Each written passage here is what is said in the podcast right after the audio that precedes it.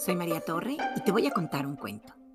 Los amigos del señor Valerí, escrito por Gonzalo M. Tavares, con ilustraciones de Raquel Cayano, publicado por Editorial SM. El señor Valerí era pequeñito, pero daba muchos saltos. Explicaba. Soy igual que las personas altas, solo que por menos tiempo. Uno, dos, tres segundos.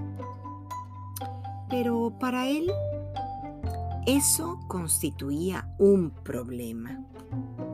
Más tarde, el señor Valerí se puso a pensar que si las personas altas dieran saltos, él nunca las alcanzaría verticalmente.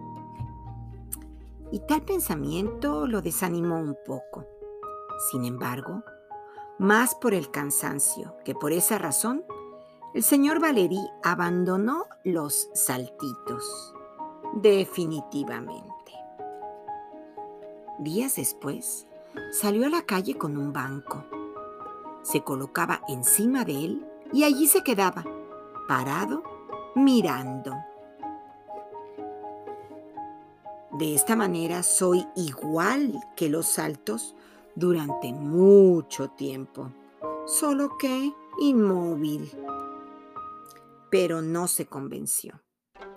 Es como si las personas altas estuvieran de pie encima de un banco y aún así lograran moverse, murmuró el señor Valery, verde de envidia, cuando ya regresaba a casa, desilusionado, con el banco bajo el brazo. El señor Valeri hizo entonces varios cálculos y dibujos. Pensó primero en un banco con ruedas y lo dibujó. Pensó después en congelar un salto.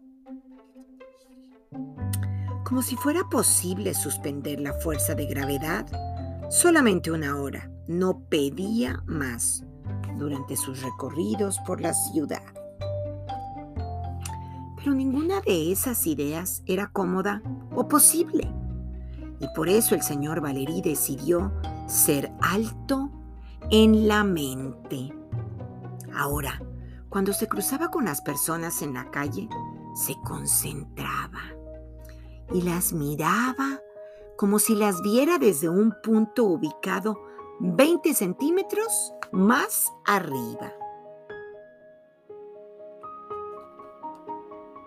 Concentrándose, el señor Valerí lograba incluso ver la imagen de la coronilla de personas mucho más altas que él. El señor Valerí nunca más se acordó de las hipótesis del banco ni de los saltitos, considerándolas ahora ridículas. Pero concentrado de tal modo en esta visión, digamos, de gran altura, tenía dificultad para recordar la cara de las personas con quienes se cruzaba. En el fondo, al ganar altura, el señor Valery perdió amigos. Y, colorín colorado, este cuento se ha acabado.